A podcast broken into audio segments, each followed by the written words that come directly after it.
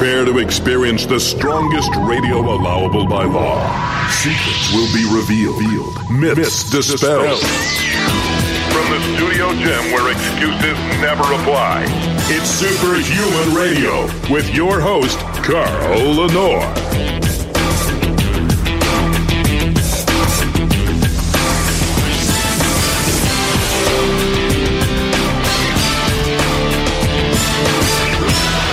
It's 12 o'clock noon on a uh, Thursday. Today is September 26th, 2019, for those of you listening to this show 100 years from now. Uh, and we have a really fast moving show today. Uh, Ronnie Milo is going to be with me in a, in a moment. This is the Renew Life RX show. Adam Lamb is off uh, opening clinics and doing wonderful things for people. And so Ronnie is here with us again, but that's no that's no uh, second best because Ronnie is a sharp guy and I like having him, on, having him on the show. I just want to point out that I'm not wearing a, a military esque type ball cap today. Uh, Elisa said that she's tired of me wearing these army hats all the time. I have a bunch of them. Uh, so she bought me this nice black Adidas one, which uh, makes me look kind of like a fair skinned Dr. Dre. I'm cool with that. I'm cool with that. Anyway, we have a great fast moving show uh, for you today. We're going to not waste any time. We're going to get started right away. The first step to changing your life starts with the Renew Life Show with Adam Lamb. We got to get Adam's name out of there, huh? Yeah. I'm gonna, I'm gonna have to have a uh, Elliot make another one with uh, with you in it, so he can swap it back and forth.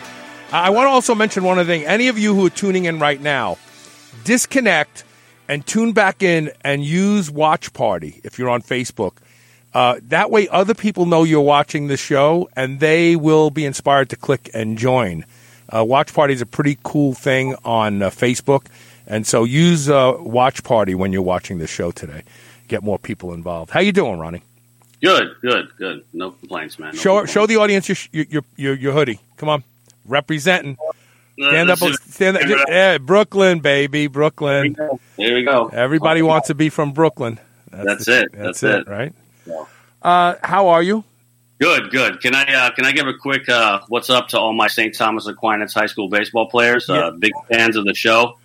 I'm the strength and conditioning coach there. Uh, every time I get to practice, they're like, "Hey, coach, when's the next time you're going to be on the podcast?" So they listen. They That's listen. awesome. I remember St. Thomas Aquinas. I remember that Yeah, school. Yeah, yeah. We're uh, we have fall ball now. We're in Florida. We're uh, we're fortunate enough that we can play baseball all year round. So fall ball started. We got about 120 kids uh, between JV and varsity. I got them in the weight room about six in the morning to seven before school. They take a shower, go to school, and then we're back on the field at five. So they love it. They love it. It's been fun. The best thing in the world is is to play a sport when you're young because that keeps you from smoking weed. It keeps you from doing all the wrong things. Because if you want to progress in a sport, you can't you can't live like your dumb friends, Right. uh, staying up all night playing video games and smoking pot. That's uh, you have to- always tell them, I said, listen, learn from my mistakes so you don't make the mistakes. And they're like, You know, I, I, I it's it's hard to do that, right? Because our parents used to say that. They would say, you know, d- don't do as I uh, do, do as I say. Right, yeah. But it's real hard to do that, you know. So it, I, I think the best leaders are the ones that actually lead by example, and that's that's, that's it's hard to find. But anyway, Okay. So right. we got a lot of good stuff to talk about today. Um, we have three different studies uh, that we're going to be covering, kind of in rapid succession. And the, the the first one that I want to talk about is really was was quite shocking to me. I'm trying to open it up right now. Um, it, it was uh, the one on overtraining um, because I think that we all pretty much agree that overtraining is a function of overtraining. Like you're going to the gym too frequently, you're training with too great of an intensity too frequently, you're not taking enough time off uh, to rest and recover. But this this study showed that that's completely wrong, isn't it? yeah. Oh, yeah. So talk about it a little bit. Talk about it. Yeah, so I mean, if you look at the whole dynamic of the uh, of the overtraining, it's not really overtraining that's the issue; it's undereating, right? And I've learned that a long time ago in my uh, my my bodybuilding days. It's you know you, you're not overtraining, you're undereating, right? So basically, like if you look at 99% of the contest prep guys out there, you know what they'll do is they'll uh, they'll decrease calories and increase cardio and increase training periodization, And then, you know, two to three, four, or four weeks later, they're not seeing any progression in their clients. So they go ahead and raise the cardio to more, more training, and then cut the calories even more, and they're not getting a, a good result, uh, you know, in the prep, you know. And I've made that mistake myself uh, in, in my early years, and I started to really understand that it's not the most time in the gym; it's the most time concentrating on, you know, supplementation, sleeping, and then diet. You know what I mean? Because what happens is when you're training on a consistent basis, you're releasing cortisol, right? We all heard the old cortisol levels. Plus, you're also uh, uh, taxing your central nervous system. So cortisol does various amount of things in the body, right? Cortisol is very important in human function, right? It's the highest in, between six and six to eight a.m. in the morning to help you uh, to wake up. Actually, releases in the morning to get rid of uh, the melatonin to get you kind of get you up in there up in the morning, and then it you know subsides probably around uh, noon. That's why everybody wants to take their their nap. You know, that's why they go for their cup of coffee at noon. Uh, then it raises again, and then obviously it decreases around six to eight at night and everybody starts to get lethargic and stuff, you know, laying on the couch, watch TV and try to fall asleep. Uh, but then it raises back up again. And if you're training on a consistent basis, that cortisol levels are increased and raised significantly. That when you're ready to go to bed, your body doesn't understand that. It's still into fight and flight mode, right? And that's the most important time to keep it, you know, to, to keep it decreased at night so the body could actually function and, and, and, and increase deep sleep, you know, REM sleep. So, so, um, so, so, let's talk about the study. For So this study was called "Novel Causes and Consequences of Overtraining Syndrome," and the causes and, and consequences were really interesting. Um, I'm trying to see. They had a total of uh, 39 athletes. Uh, they were healthy athletes. Uh, uh 14 uh, overtrained already, mm-hmm. Uh, and and 25 just plain old healthy athletes. Um, and they performed two clusters of statistical, uh, statistical analysis using the endocrine and metabolic response in overtraining syndrome uh, process. And they looked at everything from sleep, caloric intake, uh, training modalities. Uh, of, of uh, they also looked at carbohydrate, proteins, uh, and and they didn't look at fats, but they looked at carbohydrate and protein intake as mm-hmm. compared to complete caloric intake. Right. And I'm going to just go right down to the bottom of the study, right? And then I want to talk about one other thing in it. They said uh, overtraining syndrome can be independently triggered by eating patterns, regardless of training patterns. While the occurrence of overtraining syndrome reduced late hormonal responses and the testosterone to estradiol ratio, worsened mood, and affected the immunology panel, these novel findings may explain underperformance, which is key characteristic to overtraining syndrome. So I want to repeat this again for those of you who aren't picking up on the on the uh, on the nuance here. Overtraining syndrome can be independently triggered by eating patterns regardless of training patterns. This is huge, right? And I'll tell you why I put in the uh, write up for today's show that women may be more at risk for this phenomenon because us guys, we we like to eat and we'll eat, and and society doesn't mind if we eat. Society doesn't. I mean, if you're a gavone, and, and Ronnie knows what a gavone is, and you're sitting at a restaurant and you're eating two plates of food, and you're a guy, people go, "Oh my god, you know, look how big that guy is. Look how much he's eating." If you're a woman doing that, they, they go, "Oh my god, what's wrong with her? Like, what is she? Is she a pig?" So mm-hmm. women tend to undereat to begin with. And right. then when they're training and then they decide, well, I'm going to start hitting it hard. I'm going to get into the gym. I'm going to double down this week. I'm really going to work out hard. And they're not increasing their intake because they're afraid of what? Gaining that. weight. Yeah. How the scale's going up. Oh my God. Yeah. It's, it's muscle. Be, be mm-hmm. happy. You know, guys see the scale go up. You see a guy at the gym, he's bragging. I'm 242 this morning, man. I've gained five pounds this week. People are like, oh, go, bro. A girl goes, a girl goes, oh, I'm two pounds heavier today. I'm not eating anymore. Right. Yeah, especially you know when they they essentially starve themselves, right? Because they think eating food is going to make them fat, right? And then they start to overtrain. And I see it a lot in bikini competitors, right? They're they're overtraining and they're undereating, and cortisol actually uh, stores fat, eats muscle. You know what I mean? It's a big point too. It also cortisol also, especially uh, increased cortisol levels, increases blood sugar right? And blood sugar, obviously, we know uh, could could store as fat too. You know, but usually there, there's a there when I have a conversation with people, and I learned this from a doctor back in the day, and it was uh, if you could pinch anywhere from your belly button down is more of, of stress cortisol. If you could pinch the back of your tricep is more of a hormonal imbalance. And if you could pinch the back of your subscapula, which is shoulder blade, it's more of an insulin resistance. Hmm. Ninety nine percent of the time, I ask my clients, you know, what what can you pinch? And they go, my lower belly. And I'm like, well, that's stress. That's cortisol, right? Right. How are you sleeping? You know, we always ask the question, how are you sleeping? I can't sleep. I get up in the middle of the night to pee and all this other stuff. And then I ask, how's your diet? Well, I'm eating one meal a day. Okay, what are you eating? Oh, you know, I have a salad and that's it. And I'm like, well, there's your there's your problem right there, right? Under eating. So And here's the interesting thing prep coaches will take, and this is especially true of women. They're, they're getting ready for a competition, they're 16 weeks out, they'll start having them do more cardio. That's not making them lose weight because they're under such a stressful condition already. So then they'll mm. cut their calories. That's not doing anything. Then they'll have them do more cardio. That's not doing anything. Then they'll have them cut.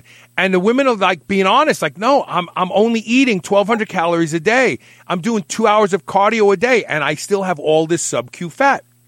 The study found out that one of the byproducts of, of uh, overtraining syndrome is the tendency to continue to increase levels of visceral fat. Now, think about this.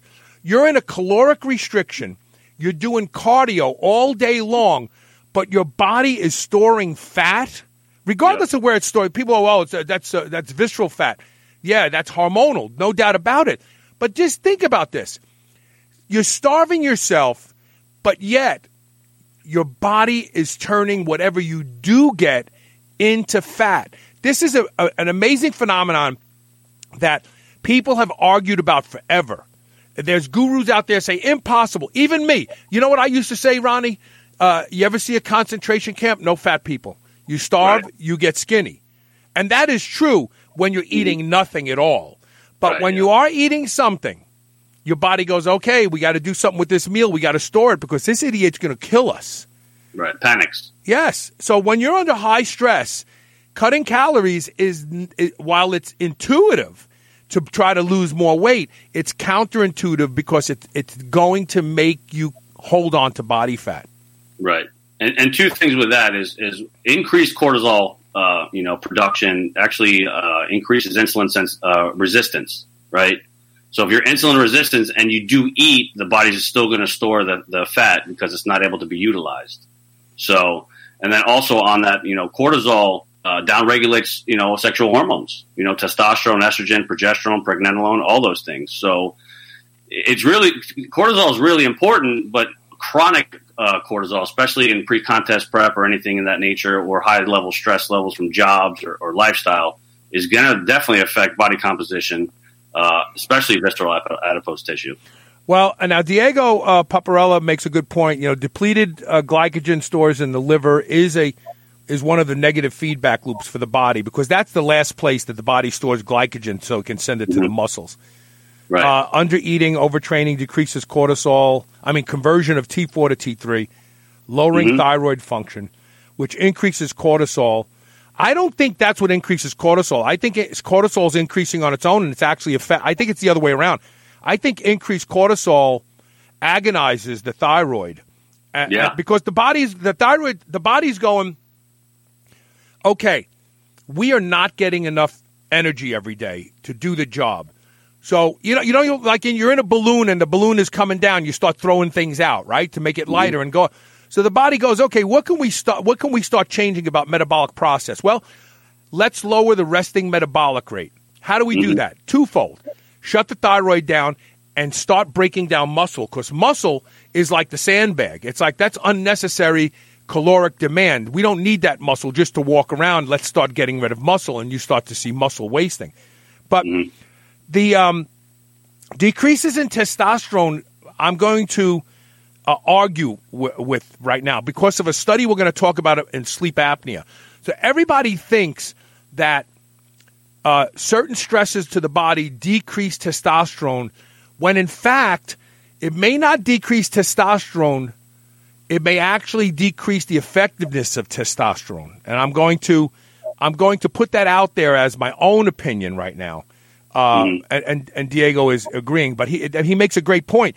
Once the liver starts running out of glycogen, the body goes, "Oh man, we got we got no battery left." The, the, the liver is the battery. You know, if we're not making glycogen to feed muscle, and the and the liver is becoming more and more depleted, you're basically now now you're on reserve. It's like once the reserve runs out, we're dead. So that's mm-hmm. what triggers the body to go into this super saving mode, if you will. What do you think?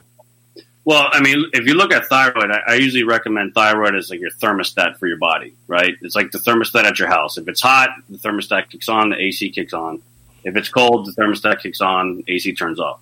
If there's something going on in the system, whether it's high levels of stress, whether it's uh, inconsistencies in diet, whether it's hormonal imbalance, the thyroid's going to try to compensate either being fast or slow to regulate what's going on in the system, right? And a lot of times we have people that have high TSH and they have low testosterone. Well, when we add testosterone therapy or DHEA supplementation in, it regulates the TSH, and then we do blood work three months after down the road, and we see it start to regulate and fix itself, right? Same with autoimmune diseases, right? Autoimmune disease or some kind of disruption in the system, it'll uh, go ahead and, and, and overproduce or underproduce the thyroid, because there's some kind of disruption in in the in and the, the thi- and they're trying to get the thyroid to help it out. And and here's a perfect example of about why you're exactly right about that. So there was a study done about ten years ago on interns, doctors who were pulling uh, internship at hospitals, and they were doing two days continuous, right, forty eight hour shifts. Uh, and after the first night of no sleep, TSH plummeted. Plummeted. Right. So the early wisdom said, "Oh yeah, because the uh, because the body is, is, is being disrupted." Blah blah blah. But if you look at it through an, from an evolutionary perspective, right, the body rewards you when the energy you expend brings in energy because because the mm. body's looking at us like we were hunter gatherers, right? If we worked all day long and got no food, the body's going, okay, this idiot can't hunt. We got to make adjustments, or he will die. And mm. so, sleep is one of those things where if you're not sleeping, then the environment must be hostile. Why are you not sleeping? And as a result of that, the body goes, okay, we have to conserve. Something is really wrong. We have to conserve. And the first domino of conservation, of metabolic conservation, is to turn the thyroid down. Because if we burn less calories, we need less energy, and we can survive even though this idiot can't seem to find food. Right. And really, that's an oversimplification. And there are scientists who would hear this show and go, that guy is an idiot. But I guarantee you that this oversimplification is exactly what the thyroid is doing and the body is doing in the face of no sleep, in the face of uh, a high energy output with no uh, energy coming back in. It the body is trying to save itself. Mm-hmm. And then also too, look at the food sources, right? Our food sources these days are preservatives. They got BPA's in them. That's going to affect thyroid production as well. Yeah, because a lot of those, even chlorine is a halogen. Chlorine, so so chloride uh, actually competes with iodide at the mm-hmm. at the thyroid. So if you, the, the thyroid wants to uptake iodide, and by the way, estrogen is critical for for iodide bonding in the thyroid. Mm-hmm. Um, but if there's chloride in the way, then it blocks the iodine from uptake. So Same you're right. Fluoride. You're right. Fluoride as well. Yeah, all of those. All all of those are halogens. Bromide. They put in. They put bromide I think, as a leavening agent in bread. Well, it, it bro, high high intake of bromide can cause thyroid issues. Mm-hmm. Like you put, so all of those ides, they're called halogens. They're all in the same mm-hmm. class, and they all compete for, for, for uptake in the thyroid, and they displace iodide. Right. So yeah. Also, I mean, also too, you know, uh, I think thyroid medication now is probably the almost the most overprescribed drug out there. Right what happens is you go in, your thyroid levels are off. They put you on a uh, thyroid medication, but they don't look at the hormones, right? The hormones could fix the thyroid issue if they if they identify that. And we have a lot of people come in, they're on thyroid medication already, and then we look at their hormones and they're tanked. You know, they're in the toilet. So interesting, you say this. Um, people who have thyroid disorders also have sex steroid complications. And so let me give you an example.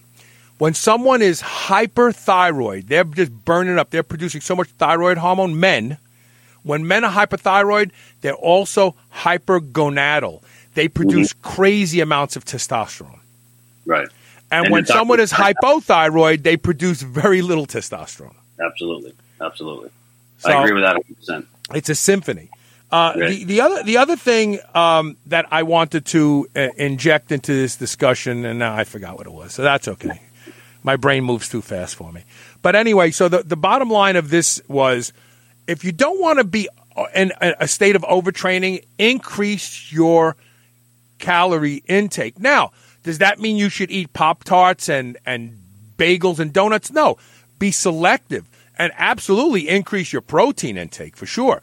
I mean, if you're going to eat more, eat more protein first and then eat more carbs. And those carbs should be healthy choices. Uh, if you are going to eat starches, you know, sweet potatoes, uh, rice, and white rice I prefer because it has less uh, uh anti nutrients in it. Um, and then your fats, your healthy fats. Like, mm-hmm. don't go, because uh, I did this recently. Uh, um, so, uh, I guess it was about two months ago, a little bit more than two months ago. I started doing a gram a week of tests as a goof just to see. Uh, and of course, I upped my calories, and I, my body really responded quickly. But I ate, I ate garbage too. I ate, I, I, I just said, "Oh, the hell with it! I'm just going to eat everything I want to eat." Well, of course, I put on a, a, certain amount of body fat that I've now gotten rid of again. Mm. But you know, if if I was more selective, if I would have eaten more white rice and more chicken breasts and and more flank steak, I probably wouldn't have put on the fat. I would have just put on the muscle. Well, absolutely, absolutely. 100%. So be be selective. All right. so good. I'm sorry. Yeah, also, uh, high high foods and minerals help uh, help kind of uh, regulate the adrenal cortex system. You know what I mean? So because a lot of people are mineral deficient, you know, because they think they're eating the right foods, and we're we know for a fact that foods aren't aren't high in minerals anymore. So mineral high mineral foods will will or mineral supplementation will help regulate the adrenal cortex. And and there was an adrenal uh, disruptive component of I didn't get into it all the different portions of the endocrine system that are actually affected by overtraining, but uh, adrenocorticoid uh, was, was one of them as well. Obviously, the adrenals are part of the metabolic system, you know, because uh, mm. adrenaline makes you react quickly, makes you move faster. Uh, it's mm-hmm. going to put you into a state of more activity, let's just say, for, for, for simplest purposes. And if your body is trying to downregulate energy consumption, the adrenals will also start to shut down as well. Right, and then also overconsumption of caffeine too gives you kind of adrenal fatigue or, or chronic cortisol output because that releases cortisol. You know, and this is a big thing. So many of us, me included, uh, use stupid amounts of caffeine on a day to day basis. You know, right. I, I, I admitted that I had to stop using caffeine for a while because I was using so much it wasn't I wasn't feeling it again. Well, when I don't feel caffeine, it's because my adrenals are just tuckered out. Mm-hmm. They're like, you've you've had your foot on this gas pedal. We're just not doing anything anymore. That's when that's when you're when caffeine stops working for you. That's a sign that you got to stop the caffeine, not double down on it, because your adrenals aren't responding any longer. That's it. Yeah, yeah, they're overtaxed. I had I drank I drank three bangs two weeks ago, Monday morning before this show, and I didn't feel a thing. Really? And that's when I, I took the next like five days off of any caffeine, and then I drank a cup of coffee and I felt it. It was like, oh yeah, because my adrenals went, oh okay, we can catch a breath now. Did you go through any withdrawals or anything? No, I don't go through any withdrawals. In fact, I sleep so much better when I stop. Oh yeah, absolutely. I get yeah. I get I get uh, marked increases in deep and REM sleep when I stop mm. caffeine. Yeah. You get up groggy at all? Um, no, not really. No, but uh, well, I, I didn't I didn't have as much energy in the morning until after I trained. Right. Once I trained, I snapped out of it. Uh, the next study I want to talk about is really interesting because you know cortisol seems to be a common theme in today's discussion. So everybody pay attention to that. this study looked at serum testosterone cortisol ratios in people with obstructive sleep apnea. They broke this into three groups of uh, OSA those who snored a little, those who snored moderately, and those who had you know, real bad obstructive sleep apnea where they were having multiple awakenings every hour. And they looked at them from a hormonal standpoint because they were looking to see if, in fact, testosterone is affected by obstructive sleep apnea. Now, before you read this study, I think you would have been with me and said, absolutely it affects testosterone level, right? Mm-hmm. But this study yeah. shows something completely different. Well, I think it, it, it, disrupts the processes of testosterone, right? You know, conversion of pregnenolone to progesterone to D, to, to uh, you know the DHEA to testosterone to androstenedione, all that process. I think it disrupts it. So the disruption process is not able to facilitate the testosterone and be utilized efficiently, right? Even though levels could be normal, I think it's di- disrupting the process, so it's not able to be utilized the way it needs to be utilized. I think that's what that's that's my determination. So here, yeah, yes, and so here, here's what they said. First of all, what they did was they looked at all four groups, right? Normal sleepers, and then the three different levels of obstructive sleep apnea. Uh, and I think the highest level of obstructive sleep apnea were having something like 26 awakenings an hour or something like that. They mm-hmm. looked at uh, they looked at testosterone levels. Hey, let me find this again. cortisol levels. Um, they looked at sex hormone binding globulin. Uh, and what they found was there was no significant difference between the normal sleepers and the three subtypes of obstructive sleep apnea in terms of total and free testosterone. The results did show significantly higher levels of cortisol in the severe obstructive sleep apnea groups compared compared to the normal sleepers and the two other lesser subtypes. In addition, testosterone cortisol ratio was significantly lower among the OSA. And that's not because the testosterone went down, that's because the cortisol went up. Right. Uh, significant significant correlation between minimal uh, oxy- uh, uh, uh oxygen and AHI. Uh, so so pulse oximetry and and and apnea hypoxia index to cortisol, and cortisol and minimal uh, uh, uh, blood oxygen levels. So the bottom line of this study was testosterone becomes less, less effective because cortisol goes through the roof. And Mark DeCorso asked a question that fits nicely into this discussion. so I'm going to tell you um, yes, and I actually had the first time I talked about this uh, the ability for one bad night's sleep to change blood sugar management levels was with the guy who was working with the uh, United States Olympic uh, skiing team when the Olympics were here in the Northwest somewhere, Colorado, I don't remember where. Uh, and he actually uh, looked at sleep quality, and he showed that Olympic athletes with just one, one night of under six hours sleep – had the blood sugar management of 70 year olds. Now, what, what is 70 year olds? Mm-hmm. I don't know what he, but the point was that one bad night's sleep causes a hard time for the body to manage blood sugar. And this is why, after one bad night's sleep, people crave carbohydrates. They crave right. them. So, yes, absolutely. What, so, what happens, what I see is if you have a bad night's sleep, your body increases cortisol, correct? And we know cortisol increases blood sugar, right? Yes. So therefore, we'll see uh, we'll see some increased blood sugar.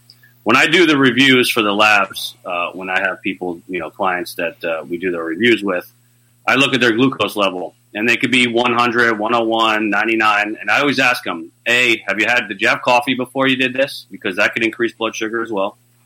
And they say no, and I say, "Well, how'd you sleep that night?" Well, I didn't get really much sleep, and I go, "Well, there you go. There, that's how I identify the, the increased blood sugar because blood sugar is just a part of the puzzle. We still have to look at other things to determine if you're going to be pre-diabetic or diabetic at all, right? HB1AC, triglycerides, insulin.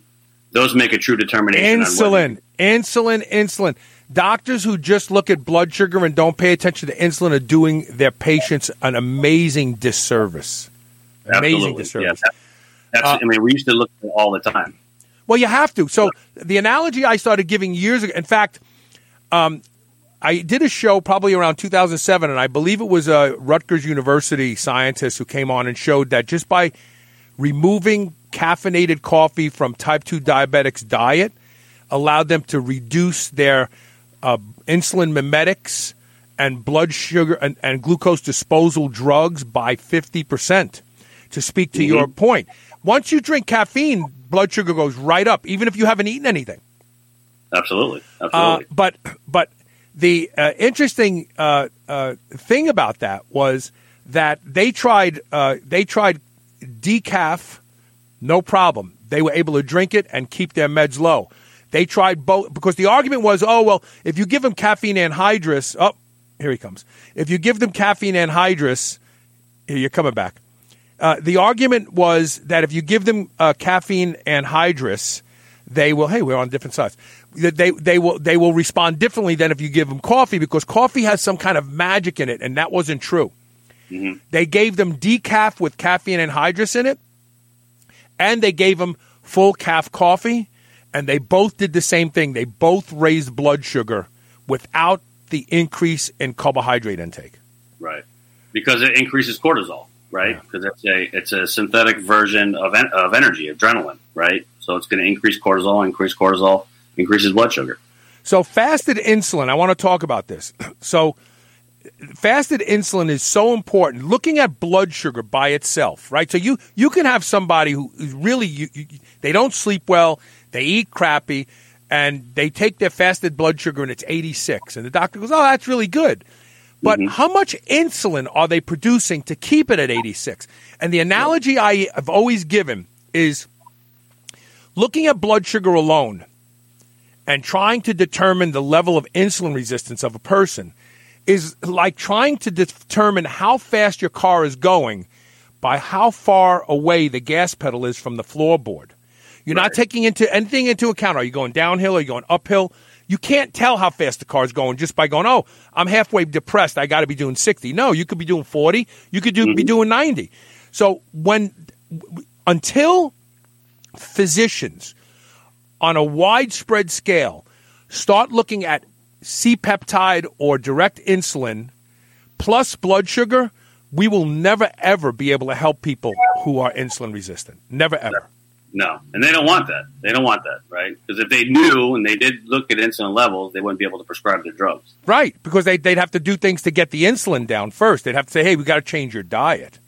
Absolutely, and we used to see a lot in my old clinic because we did insulin uh, panels, and you know, you would see insulin in 30s, 40s, even 50s, and we'd like, well, that's your first problem. You're insulin resistant. How do you know? Well, your insulin levels are through the roof.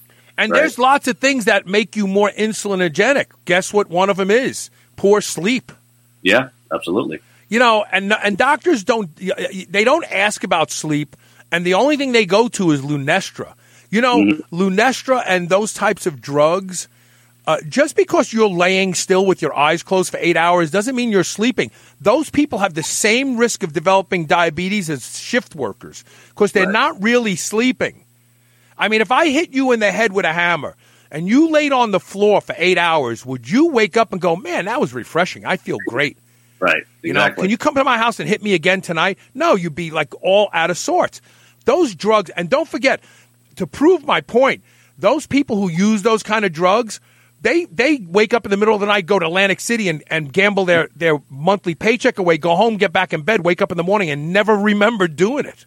Or eat the entire refrigerator. You know what I mean? And then you see little trails of candy wrappers in the bedroom, and you're like, "What's those drugs are friggin' horrible. They're horrible. Right. One of the worst classes of drugs. And there's so many people. They change people's personalities. I've heard. Yeah. I've heard husbands say about their wives once she started taking that sleeping pill. Man, she just changed. She's somebody different now. Right. And I've seen, I think I read a study that they're starting to uh, link those between dementia, Alzheimer's, and Parkinson's as well. Oh, I'm sure. I'm sure. Horrible, horrible drugs. We have to take one commercial break. I'm going to get back on the other side of the screen here in a second. and uh, when we come back, we have another interesting study to talk about that looks at the onset of anxiety during adolescence. And it's got some interesting implications that maybe doctors shouldn't be prescribing Xanax but starting to do hormone panels for kids. Stay tuned.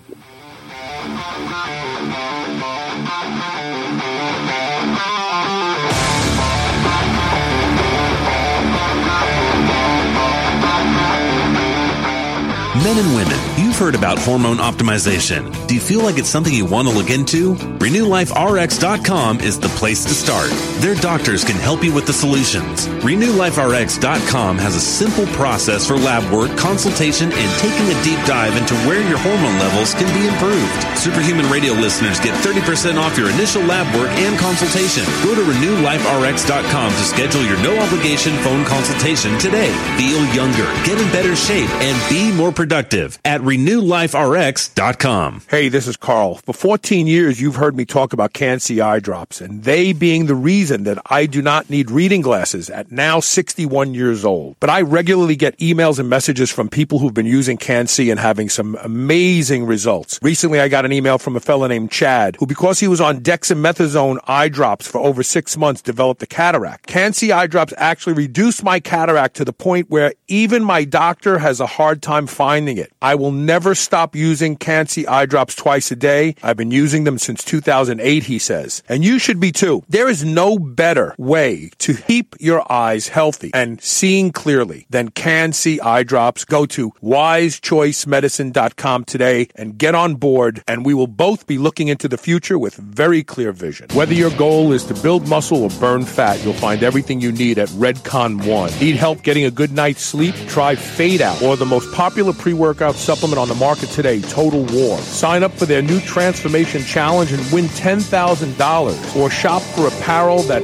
people at the gym will know that you are serious about your training. Need a testosterone booster that works? Check out Boomstick. Whatever you need, you'll find the best quality supplements on the market at Redcon One. Go to redcon1.com. That's R-E-D-C-O-N, the number one.com, or go to superhumanradio.net and click the Redcon One banner ad today.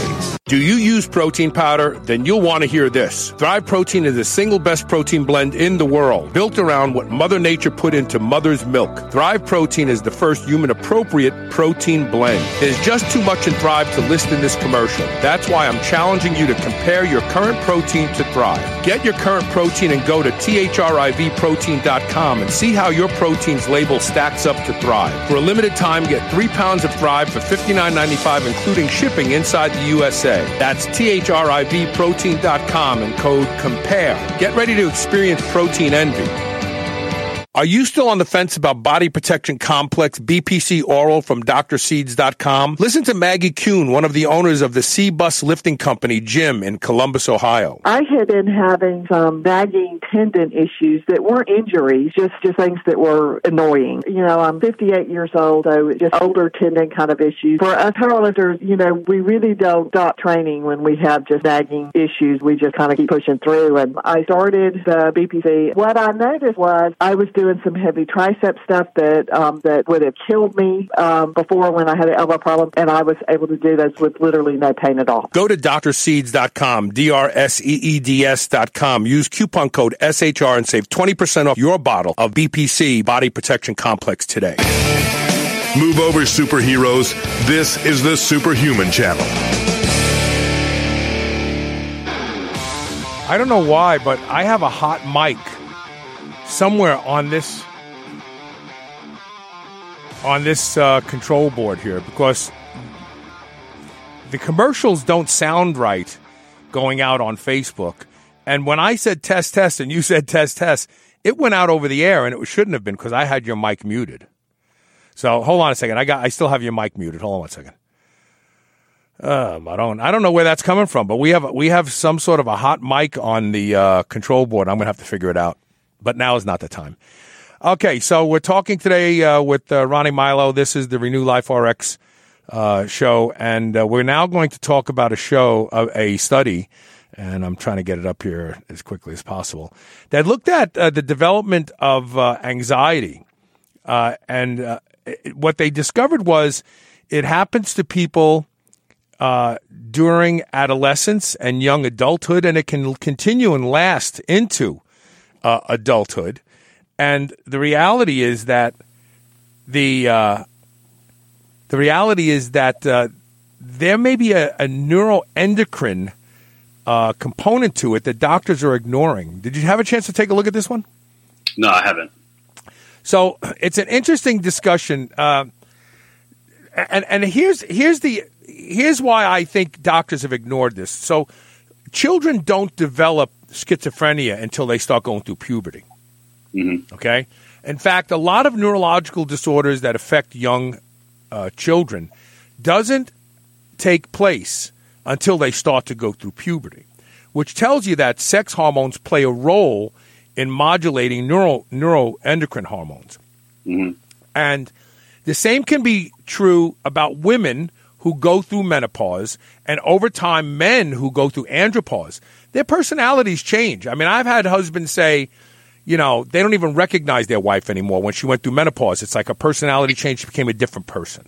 Mm-hmm. And the same is true of old, you know, you, you look at a lot of old guys that they're in, they're deep into andropause and people say they're grumpy, they're moody, they're more violent, they're more angry Oh, yeah. all the time. So we know that these sex hormones play a role on, on, on behavior. Mhm. Well, this study looked at uh, the development window uh, during which emotional dysregulation start to increase, which was adolescence. And this is when anxiety uh, starts to show up in young adults. Excuse me. And the, uh, the, the study basically says that they think there may be a testosterone component to it and that more research needs to be done uh, because it looks like the influences of pubertal testosterone on key em- uh, emotion regulating circuitry in the orbital frontal cortex amygdala coupling unit and specific testable uh, uh, hormones could show that when testosterone is introduced in puberty to both boys and girls, by the way, both boys and girls, that it actually can create the onset of anxiety. And women, young girls get this two times greater than young boys do. And I really do believe it's because testosterone plays a much stronger, has a much more effect on them because of their sensitivity to testosterone. That's my, Right. my opinion of it. I mean, I, I have firsthand of it. I mean, I, I'm with kids all day. You know, I'm from 12 year olds to 18 year olds, and I and I see a lot of them have, uh, you know, I don't know if you want to call it adrenaline dominance, anxiety, attention deficit, and they're on meds too, even at an early age. You know, Oh, yeah, because you know, I, I got to tell that I got to ask the kids, did you take your meds today? And they're like, yeah. I'm like, all right, you know, just be careful. You know, do what mom and dad say. But you know, my opinion, it's you know, it's terrible. They shouldn't be on that stuff. You know what I mean?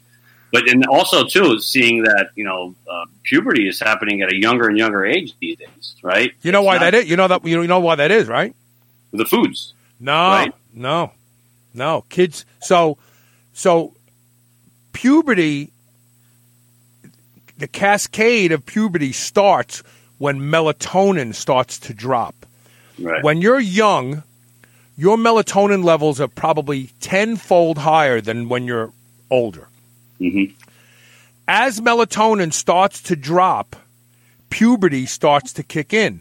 So there's a lot of scientists who say puberty is heralded by the drop in melatonin. Now, you can artificially drop melatonin. You know how?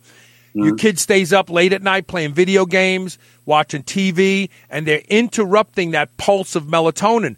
And we see a correlation. There was a study that uh, Dr. Russel Reiter, who's been on my show numerous times in the past 14 years, uh, he is known as the godfather of the pineal gland. He's authored over 800 papers and some ridiculous number of books used by universities about the pineal gland and its primary hormone, melatonin. And he came on my show many years ago and showed that girls who stayed up late and watched television, you know, they're watching television. Is it the TV? No, it's the staying up late. Girls who stayed up late experienced precocious puberty hmm uh, al- al- almost exclusively when they stayed up late. Girls who went to bed early did not, ex- and, and the study was very profound. It was like, wow. But no one paid attention because people have, they'll let their kids, mothers and fathers will go to sleep and say, okay, shut the lights when you go up. Kids will stay up till three o'clock in the morning, then get up at six to go to school. And- Oh, yeah. and that, that suppression of melatonin, that artificial suppression of melatonin, will give them boobs, will ha- ca- cause hair to start growing on on their their their privates. I mean, it's it's it's it forces them into uh, precocious puberty. Right. I thought it was like the soy and all the uh, hormones. And That stuff. could be playing a role. There's no doubt about it. But Right. the number one thing that that switches them into uh, into puberty too soon is having them stay up late every night. Yeah, that makes sense because I mean, a, lot, a lot of my kids they they stay up late. You know, they're on social media, they're playing their Fortnite or they're playing their Madden or whatever they're playing. They just stay up late because I always ask them what time you go to bed because they always ask me what time you go to bed, Coach. I'm like nine nine thirty. I'm like, what time do you go to bed? 12, 1. You know, I'm like, how do, how do you get enough sleep? You got to be up six for workouts. You know, they don't. And they think it's because we're old, right? They think, oh, well, you're old. There's you. You're no, no, no, no. It's not because we're old. It's because we understand the things that are mission critical to our goals. My goal isn't to be cool anymore. My goal Right. isn't to be out there at the club drinking with my friends. My goal is to get up in the morning and train hard. My goal is to be fully engaged in life. My goal is to achieve my goals. And I mm-hmm. gotta I gotta be hundred percent to do that. And part of that is getting to bed around nine o'clock. Yeah, oh yeah. And I tell them that all the time, you know, because you know, I'm up at four, training all day. We got practice till n- almost nine o'clock at night. You know, I got to be able to function. I mean, these kids and these kids are doing it, and they're running on fumes most of the time. Oh yeah, and then they eat like garbage. You know, so all that stuff just adds up. Um, I want to put Mark DeCorso's comment up here, and I want to I want to tell him why this is because I know why it is. He said, uh, "Slightly different detour. I struggled with extreme anxiety.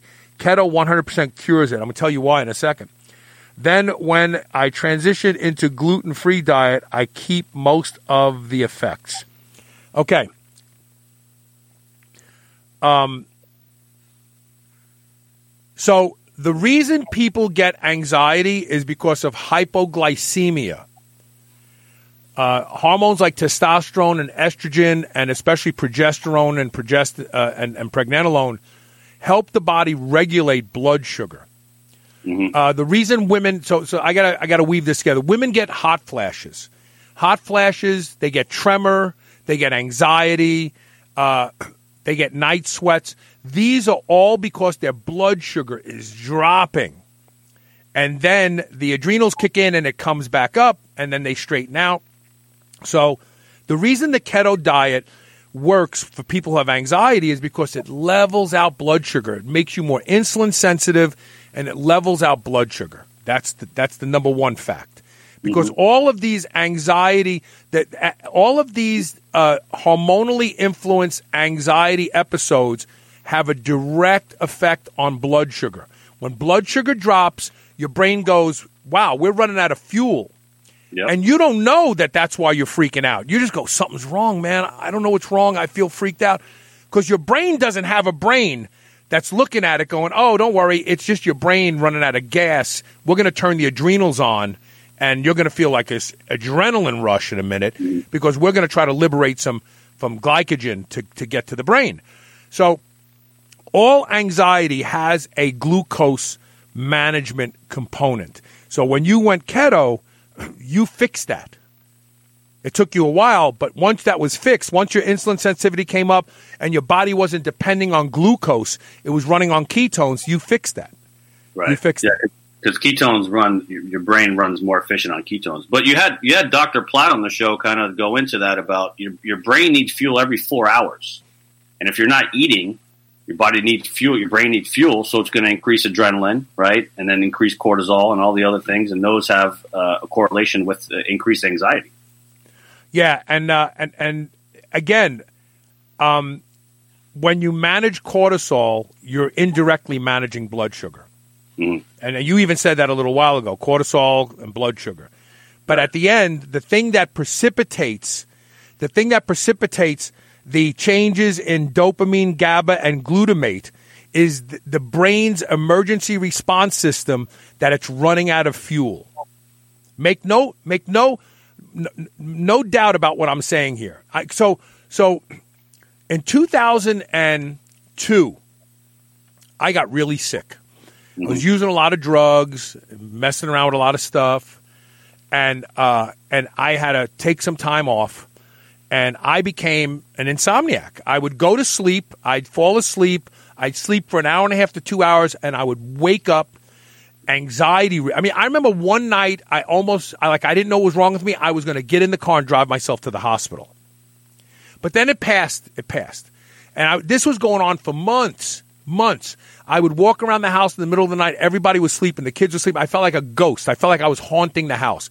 Every time I went to search for my symptoms, I inevitably ended up at a women's menopause website.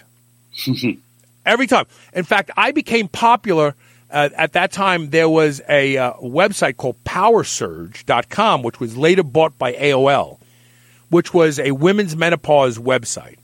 And all these women were suffering from the same problems I was. And, and that's when it started to dawn on me. So, what I did was I got a glucometer, I kept it by my bedstand. I had a needle in the in the in the lancet, and I had it loaded, and I and I had the the strip right there. I just had to push it the rest of the way in. And when I would wake up in the middle of the night in like complete anxiety, I would push it in, pop it, and test my blood sugar, and my blood sugar was down in the fifties. I bet, yeah, I bet. I would wake up, I'd be like, oh God, what's wrong with me? I'd be sweating, I'd be shaking, I, I would feel all freaked out. Well, sure, that's dopamine and glutamate and GABA all working on my brain as part of the emergency response system. Wake this fool up. We're not getting any fuel. He needs to wake up so the adrenals kick in Right. and we get fuel. Yeah. So, but but make no mistake about it. You manage blood sugar and the GABA and glutamate and and dopamine. They they're harmonious. They're happy. Absolutely. They're happy. Yeah. So yeah, it took me a, a while to figure that one out. And so and I and I have people now who tell me they wake up in the middle of the night with anxiety, and I tell them first thing you got to do is go to Walgreens, pick up that 1995. They have a 1995 a glucometer. It comes with 10 test strips, 10 lancets. Put it by the bed. Stri- so here's what you'll see: one of two things, and either of them will be irregular. So let's say you had your last meal at seven, eight o'clock. You went to bed. You wake up two o'clock in the morning. You're sweating. You're shaking. You, you, you, you, you pop your finger. You check your blood. Either it's going to be stupid low, like in the 50s or low mm-hmm. 60s, or it's going to be stupid high, like in the 200s. And, mm-hmm. and you're going to say, well, okay, the low I get. Oh, I'm freaking out. I have hypoglycemia. But why am I seeing this hot? Well, because now you're seeing the body after it responded. So you haven't eaten for five or six hours. How could your blood sugar be in the 200s? Because your body had an emergency and it flooded your bloodstream with glucose Yeah. because it's trying to satisfy the brain. So if you see either of those things, what it basically means is if you see it in the 50s and 60s, you got it done fast. You were still in the episode. If you see it in 180 and 200 and you haven't eaten in five hours, you're seeing the after the episode response of the body to correct itself. Either one of those tells you that you had a hypoglycemic episode. You either are seeing the episode or you're seeing the body's response to it. And then you get your blood sugar straightened out. You go on a keto diet. You start doing things to stabilize insulin sensitivity. Even MOTS-c could help people like this, by the way. The peptide uh, M- MOTS-c Yep. Yep. Because that that helps correct the insulin sensitivity landscape. And once you get the glucose issue straightened out, you'll sleep all night long. And in fact, if you don't believe me, take three grams of glycine before bed and you'll sleep all night because glycine can turn into glucose. It's the most glucogenic amino acid. It turns into glucose without waking your body up. It doesn't need the adrenals. It converts in the liver. So it will keep glucose levels stable all night long. And you'll go, why? Wow, I slept all night last night. Yeah, it's because the glycine created a, a, a, a gangplank to keep the blood sugar level all night long. You have Right. glucose management issues. Right. And that's, you know, it goes back to your brain needs fuel, right? And if your blood sugar is low, it's going to wake you up and say, hey, we need to get something going. I need some fuel. Yeah, no, absolutely. Um, let's do this. Let's run our last commercial break, and when we come back, we'll wrap up the show. I know you want to talk about uh, DHEA a little bit because it kind of fits into the context of this entire discussion, right? Yep. All right, so stay tuned. We'll be right back.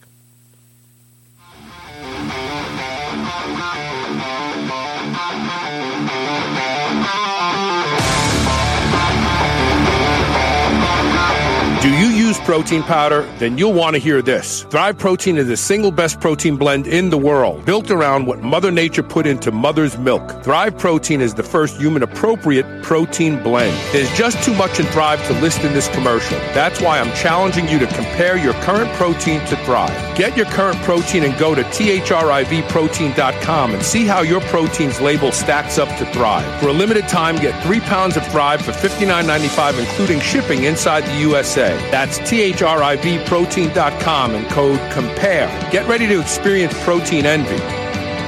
Quest Nutrition makes bars, cookies, chips, and pizzas out of complete dairy based proteins. Our products minimize net carbs and sugar without sacrificing taste.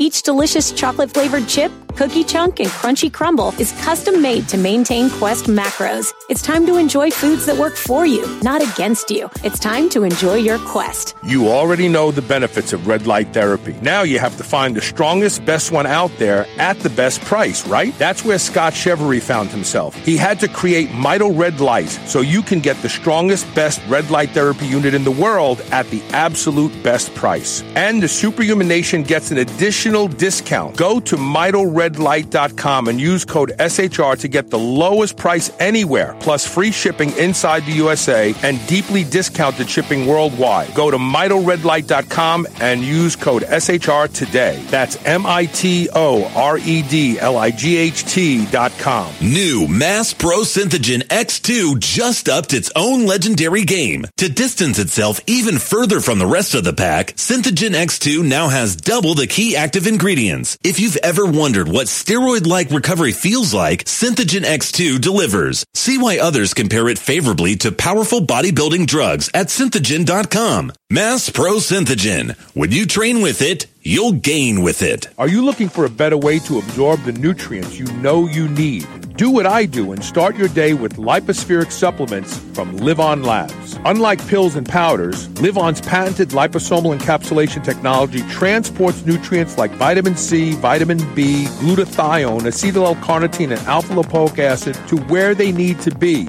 your cells. Visit try.livonlabs.com forward slash Carl to learn why I take these supplements every day to help me perform in the gym and in life. That's try.livonlabs.com slash Carl.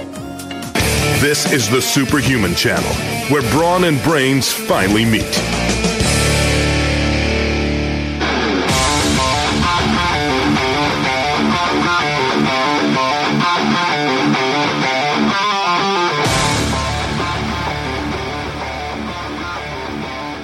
Well, if you heard some tapping a second ago, I, I found the hot mic. It's in this monitor right here.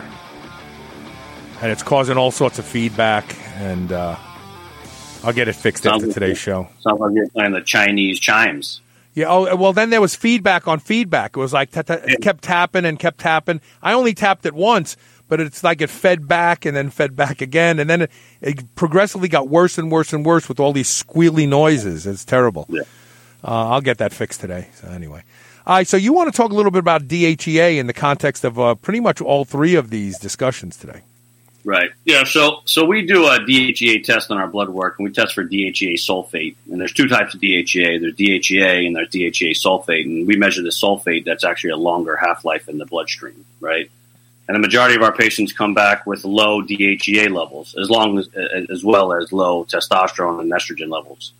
And then obviously in the screening process, we always ask them, you know, what, what kind of lifestyle you got going on or what kind of, uh, you know, kind of stressors you have in the life. And usually 99% of the time, a lot of people are under a lot of stress. So we start to see a lot of low DHEA levels. Now we, we go ahead and prescribe a DHEA based on, on, uh, on, uh, DHEA levels, uh, through pharmacy. It's a prescription based DHEA because who knows what you're going to get on the supplement market. You know, we know it's the wild, wild west. So, you know, we always prescribe them through, through one of the pharmacies and we use that in conjunction with uh, with testosterone therapy because DHEA plays plays a, a crucial role in testosterone and estrogen and progesterone and pregnenolone, and also uh, we see a lot of low DHEA levels that are you know uh, correlated with you know type two diabetes, depression, decrease of bone density, loss of sexual desire, osteoporosis, sleeping problems is probably the number one thing that we see all the time. Gaining of the weight, uh, you know, joint pains, muscle loss, and fatigue. So I think that uh, we, we, put a lot of people, men and women, on the DHEA supplement. You know, low dose, 25 milligrams uh, before bed, to actually help with the suppression of cortisol to help with increased sleep quality. And we have a good success rate when we start to implement the DHEA levels at night. They, they report back that they have very, very good sleep quality the next day. And they're like, oh, I haven't slept like that in, in a long time. And it was basically just identifying the DHEA and adding in a DHEA supplement that was a quick fix. And then obviously we we uh, we keep that in conjunction with the testosterone therapy because it helps with the circulation and the metaboliz- metabolizing of the testosterone, um, you know, into androstenedione. So, what about uh, uh, is it wise to take DHEA at night? Can it because DHEA has a, uh, a, an agonizing relationship with melatonin. Mm-hmm. So if you take DHEA too late, can it hurt the pulse of melatonin? It could hurt the, the pulse of melatonin, and then you know usually when I when I tell them to take it at night, I make them report back to me in the morning on how they slept. If they didn't sleep good at all, then I take it out at night and, and add it in in the morning because it is increasing or decreasing the melatonin production. You know, majority of the times they say, "Hey, I slept great." You know what I mean? Uh, and it all depends on where their DHEA levels are. You know, if they're in the tank, you know, 25 milligrams at night, it's, it's going to help them, you know, decrease the cortisol and then help them with uh, with deep sleep. But yeah, like I said, majority of the time, I always ask them, you know, how did you sleep? And they say I didn't sleep good, or they, they said I got up the next day, I was groggy, I was kind of like a cloudy brain. And I said, let's go ahead and take that out and add it in the morning, and then you'll see different different effects from that. Now I have 100 milligram DHEA caps. Is that too high? Uh, no, I mean, there's there's no really too high or too low. It all depends on your DHEA level. I personally take 50 milligrams in the morning with pregnenolone and 50 milligrams at night. Uh, that's just me. Uh, so I don't think 100 milligrams is too much. But like I said, everybody's different. It all depends on your DHEA levels. If you're on testosterone replacement, you should be on a DHEA because your body will not produce DHEA if you're giving it your body an exogenous source because it thinks, hey, I don't need to make it. You're giving a body it's you're giving your body an exogenous source, so it doesn't need to make it, but we still need it for human function, for sexual function. Yeah, I you know, consistency is an important word. Uh, I've been thinking. I, am always thinking about the word consistency. I, I, don't take DHEA consistently, so I really mm. don't know if it's doing anything good for me or not. Uh, you know, I really need to take it consistently. I used to take it consistently, but I become inconsistent about so many things just because there's just so much to do every day. Um, mm But I do need to start taking it every morning, like clockwork, with fatty food. With fatty food, you absorb it better. Uh, absolutely. With fatty food. Yeah, absolutely. Because it's a, it's, a, it's a sexual hormone, so it needs that fat. Now, if anybody's listening to the show and they're thinking, man, you know, I hear a lot about HRT, hormone replacement therapy, I've been thinking about it and thinking about it. I'm not even on the fence yet. It's not even like I've been on the fence about it. I've just been thinking about it. How easy is it for someone to just get in touch with you or someone at Renew Life RX and get some simple questions answered?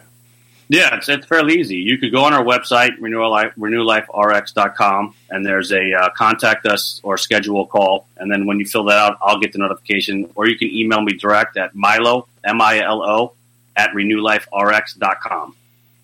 And I know a lot of people that use you. They email me, and uh, you you have a lot of really happy men and women who work with you. Right. Yeah. I mean, I, I take I, you know when I when I talk to somebody on the phone, I take about a good hour and a half just to go over everything, make sure they're comfortable, make sure if they have any questions. You know what I mean? We, we want to make sure that they're fully comfortable because we want to put healthcare back in their hands instead of you know uh, keeping it from them and I always want to make them comfortable doing what they're doing because it's a big decision, right? It's not like going to the store and buying creatine; it's messing with your hormones and your health. Uh, we missed one thing that Mark DeCorso said. I want to throw up here r- r- real quick. Um, he said kids don't exercise either, and this is a sad reality.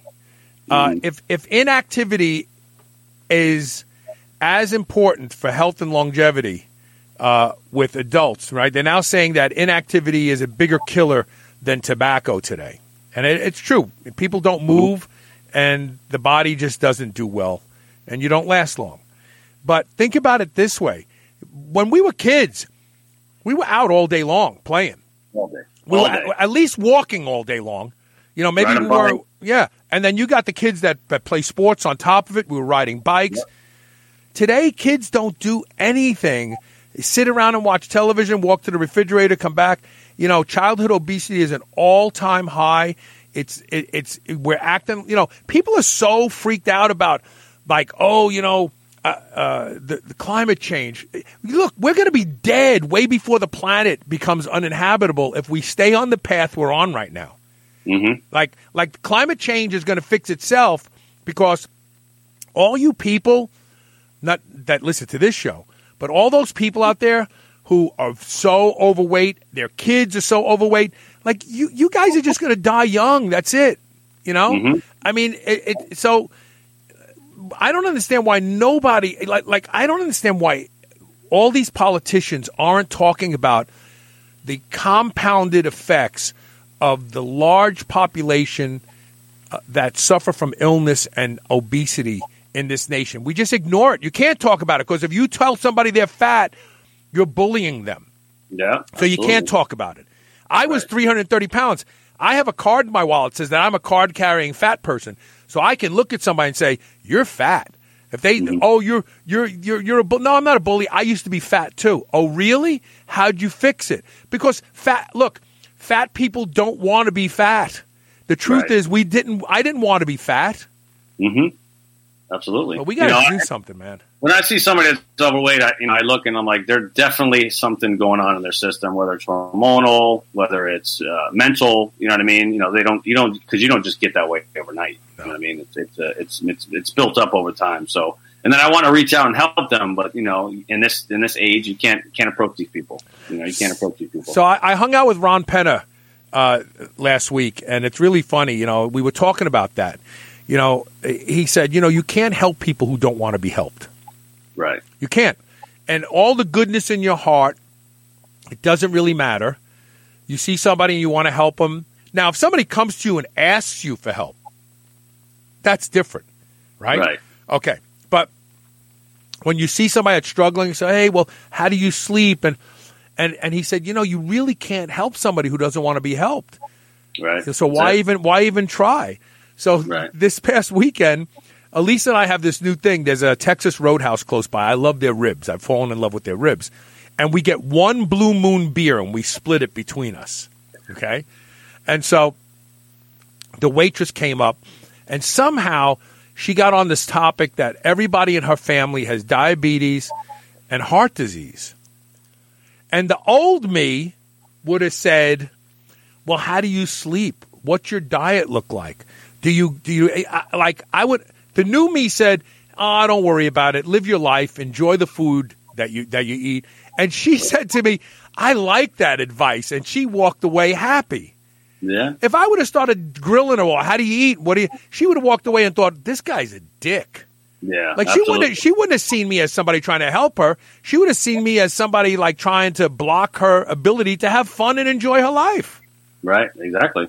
You know, and unfortunately, in a society these days, you can't say that. You know what I mean? You got to just go with the flow. Yeah. Yeah.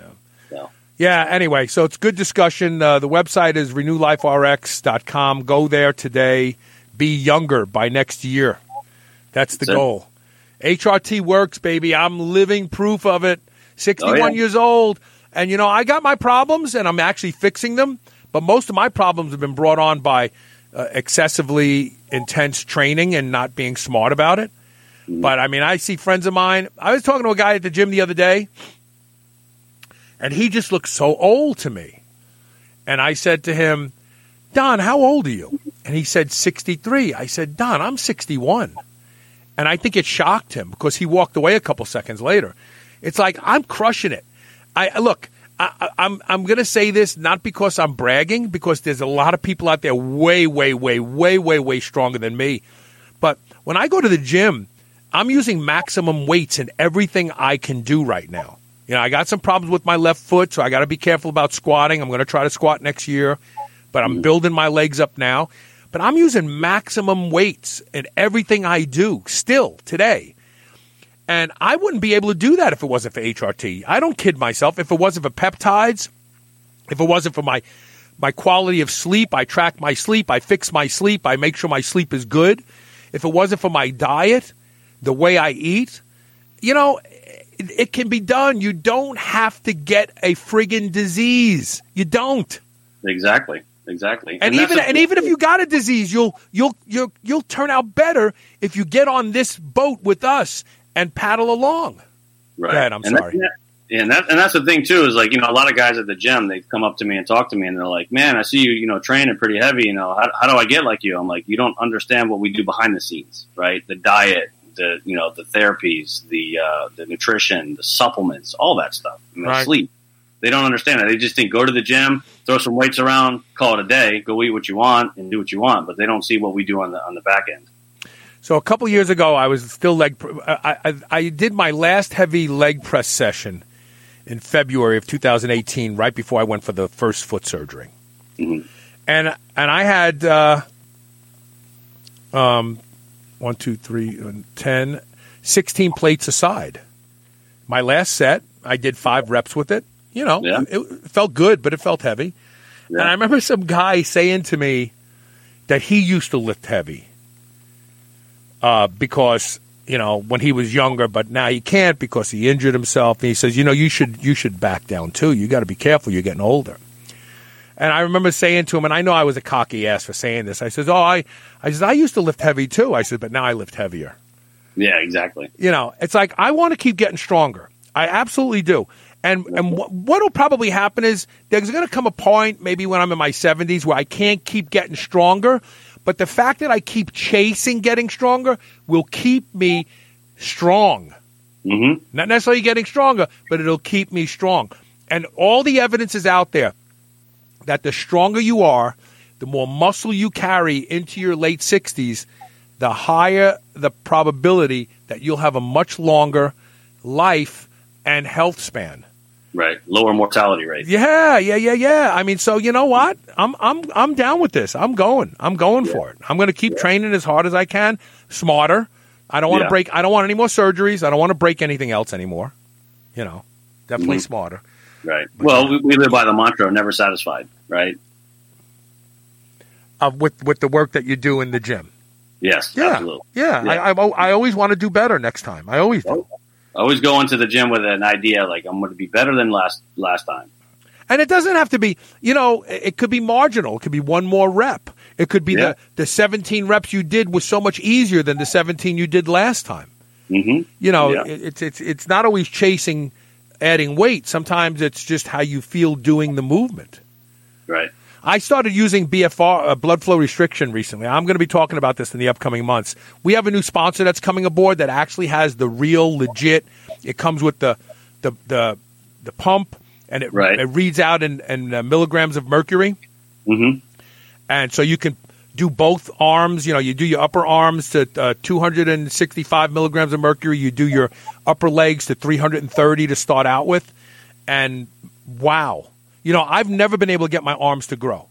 Yeah. I- I I, heard just- you talking about that with Rob the other day. Yeah. Oh, yeah, yeah, yeah. I, I like this stuff, man. I, I and, and I left them on after the training. I left them on, and I came into the studio, and I was pumping my arms, and it was my my my forearms were still pumped. It was amazing. Yeah. How'd you feel next day? I definitely feel that night. I I took the bands off after the show, and the rest of the night my arms were pumped. And then the next morning I woke up and they felt normal. But I, I, I don't want to say they got bigger yet. I don't want to start blowing smoke up people's ass. I, I want to do it for a couple months and see. My arms have never, ever, ever grown. No matter what kind of weight I've handled, I just don't have the genetics for big arms. I think these BFR bands are going to change that. Yeah, I used to mess around with it back in the day. Uh, I haven't used it lately though. But I, I, I used to use it for legs, like squats and and uh, extensions. The, the pump is, is out of sight. I'm using them for extensions. Yes, the pump is out of sight. It really Out is. I was thinking of putting them on and going walking in the morning. Yeah, probably. Or how about walking on a treadmill at an incline, Yeah, yeah. right? Or riding a bike. Yeah. Riding a bike will probably hurt you. I wonder if I wonder if I could use uh, a blood flow restriction to make my neck bigger. No, I guess not, huh? Just don't squeeze Put, it. put too, a rope put a rope around my neck. don't squeeze it too hard. no, no. All right, Ronnie. Good spending time with you, brother. You too, my man. I appreciate you. All right, we'll see everybody later. Thank you for listening and share the show. Please uh, blow up. You know what? The more we share this show, the more often we share it, the more people who actually want to change can change. And the impact will be less sick people in the country, and we will all pay lower health insurance. So That's it, it, works yeah. out. Right, see everybody later. Thanks for watching and listening.